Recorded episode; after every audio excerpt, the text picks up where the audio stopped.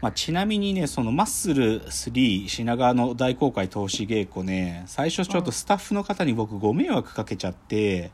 その11月にあのここの投資稽古じゃなくて本番のマッスル3が後楽園ホールであるんだけど僕そっちのチケットももう手に入れてあるからでね、うん。その昨日入る時にさチケットこうなんかいやでこのコロナ禍だからさ半券の裏側に名前とか電話番号書いてくださいって言われて書いてでうん半券渡すんだけどさ、うん。それ僕その時にも渡したチケットがさその11月の方のチケット渡しちゃって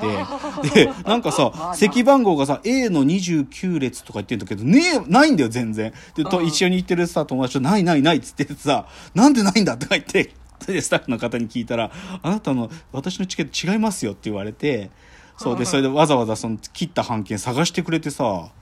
なんかすげえ迷惑かけちゃったなんか申し訳なかった。なのでまあまあそういうすごい優しくて楽しんできてくださいねとか言ってくれてすごいいい人だった。っていうのがちょっとハプニングだったんですけどじゃあじゃあ最後今日の格言って、えーはい。えーと今日の格言「親はいつまでも子供の味方」というね。うんうん、これねなんかあのあの先週の金曜日にあの A スタジオプラスってあの鶴瓶さんがやってるうんうん。トーク番組、あそこにあの好きな女優さんの伊藤沙莉さんが出てらしてで、まあ僕伊藤い伊藤沙莉さんまあ好きだから、まあ、見たんだよ。でさ、うんいや改めてもやっぱり彼女が今最高のバイプレーヤーだってことを言葉が証明してたななんかめちゃくちゃ頭いいんだよねなんか。役作りの仕方とかのなんかその説明がめちゃロジカルで頭いいなと思ったんだけど、でそれでもあの番組ってこうなんかいろいろさ鶴瓶さんが取材に勝手に会いに行くじゃない人にその関係する人に。でさでなんかきお母さんが出てきたのね伊藤沙莉さんの。だけどなんかそれでお母さんが出てきた瞬間伊藤沙莉がさもう下向いて涙流して。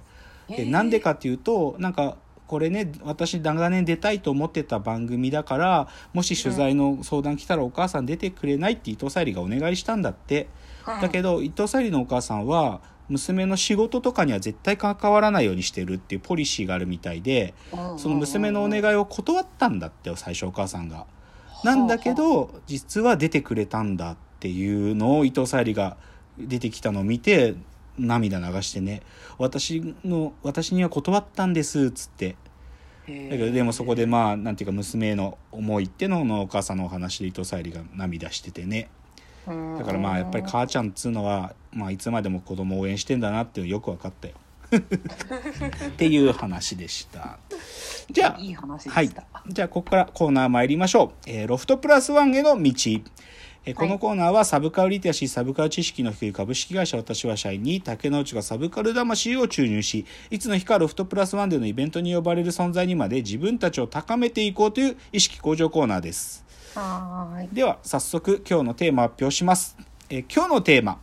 ラジオスター、アルコピースというカリスマって話ですね。ま RP。そうです RPS まあこれちょっとあの先週も多分お話ししたんだけど YouTube チャンネルであの、うんうん。RP チャンネルっていうのがあのついに始まってなかなかアルコピース始めなかったんだけどあの先週から始まってでね、昨日3つ目の動画があやっと上がってたけどなんで、うん。それが RP チャンネルが開設された記念としてアルコピース祭りという意味合いでちょっとアルコピース、まあ、僕も特別な思い入れがある芸人さんなんでちょっとアルコピースの話をしたいんですよ。はい。で、まあ、ちょっとアルコピースの基本情報をちょっと紹介しておくと、まあ、アルコピースっていうのは平子さんと酒井さんっていう2人のコンビで、まあ、漫才だけじゃなくてコント、まあ、コン彼らは自分たちのことをコント師コント師っていうからコントが得意な芸人さんですと。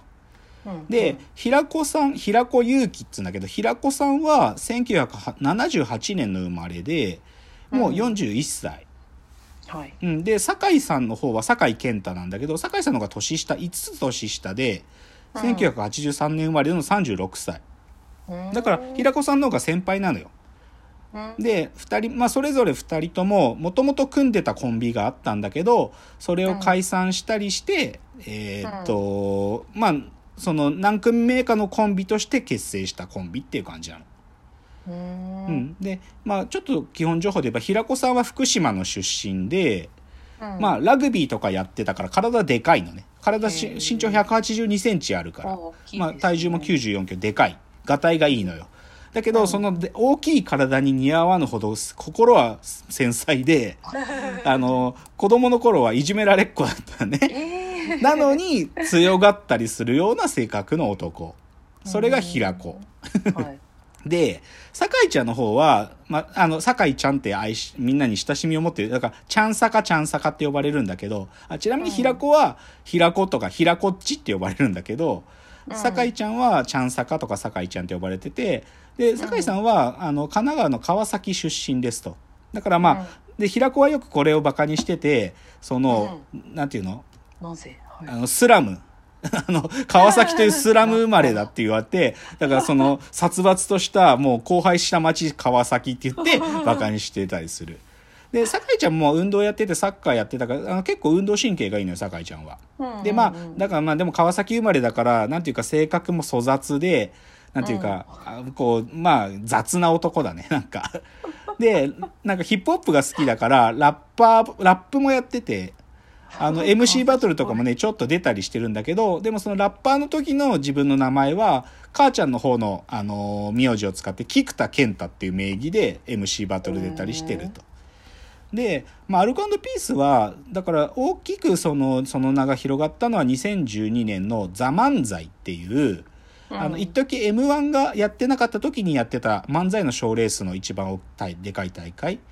そこでまあ決勝まで行ってあの忍忍者のネタがあるんだけどさ酒井ちゃんが忍者になりたいっていう振りから始まるんだけどお前本当にこん忍者なりたいと思ってんのかって平子が問い詰めるっていうネタでまあその名が広ひ知ら知られるようになったと。ただねやっぱりアルコピースの伝説の始まりってどこにあるかっていうと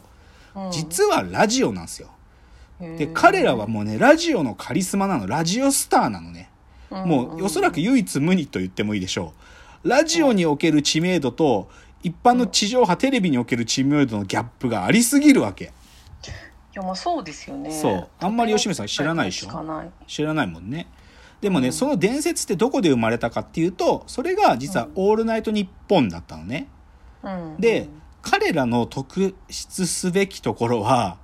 あの、オールナイトニッポンって1部と2部ってあって、1部ってのが深夜1時からの始まる時間帯で、2部っていうのが深夜3時から始まるのね。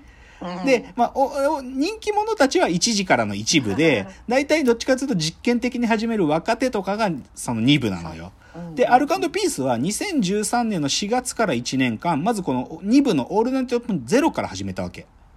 なんだけど、圧倒的な人気で、2部で。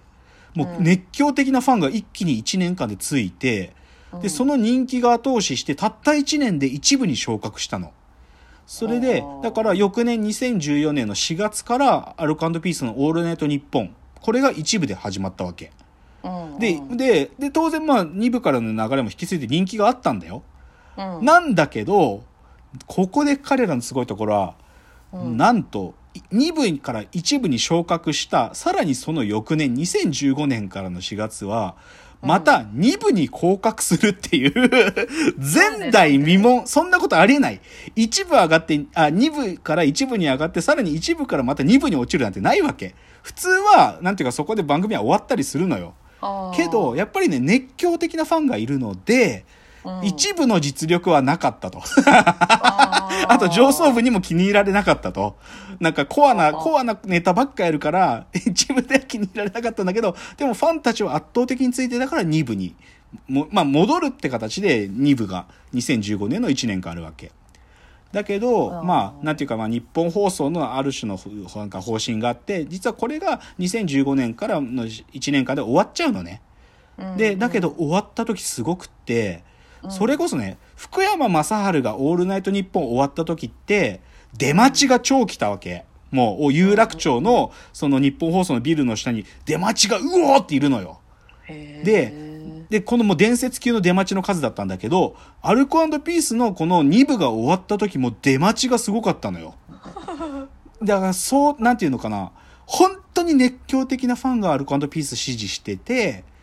だから2部1部2部なんていうもう独特なルートをたどったけど でもここから RP のラジオ伝説が始まったわけ。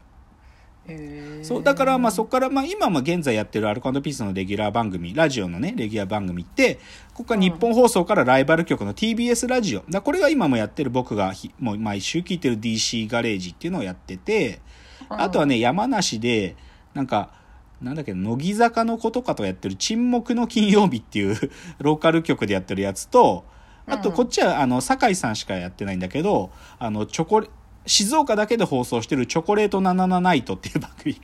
通称チョコナナっていうのがあるんだけど、まあだからラジオのレギュラー番組をまあ毎週こなしてるっていうのが今の彼ら。うん。で業界にもね、実はでも RP ファンって多くって、うん、RP だからコアなファン多いから、だ僕が好きなチェルミコって番、あの、ラップクルーの鈴木まみこさんって、あの、うんツイッターのヘッダー画像を RP にし、RP ラジオにしてるし、まあ、あんちゃんと離婚した東出くん。まあ、まあ、彼も RP のラジオリスナーだということを公言してたりとか、あと、まあ、人気な声優さんの花澤香菜さんとかも好きとか、まあ、いっぱいいるのよ、RP のラジオファンって。で、その極めつけが、あの、うん佐藤孝子さんという方の小説で、明るい夜に出かけてっていう小説があるのよ。うん。青春小説なんだけど、で、これは、でもどういう話かというと、アルピーのオールナイトリッポンのすごいリスナーの二人ってのが、こう、いろいろ何かしてくっていう青春小説で、えーだから、そう、小説の中にアルピーのラジオのネタとかがひいっぱい出てくるわけ。そういう小説にも書かれて、で、これ賞とかも取ってる、いいさ、いい小説よ、青春小説。そういうのが、アルピーのラジオっていうのはあって、だからそういうのを背景にした二人。というのが今日のお話の中心ですので、じゃあここからアルピーのラジオの話、そして平子と酒井がどういう男かという話をしていきます。はい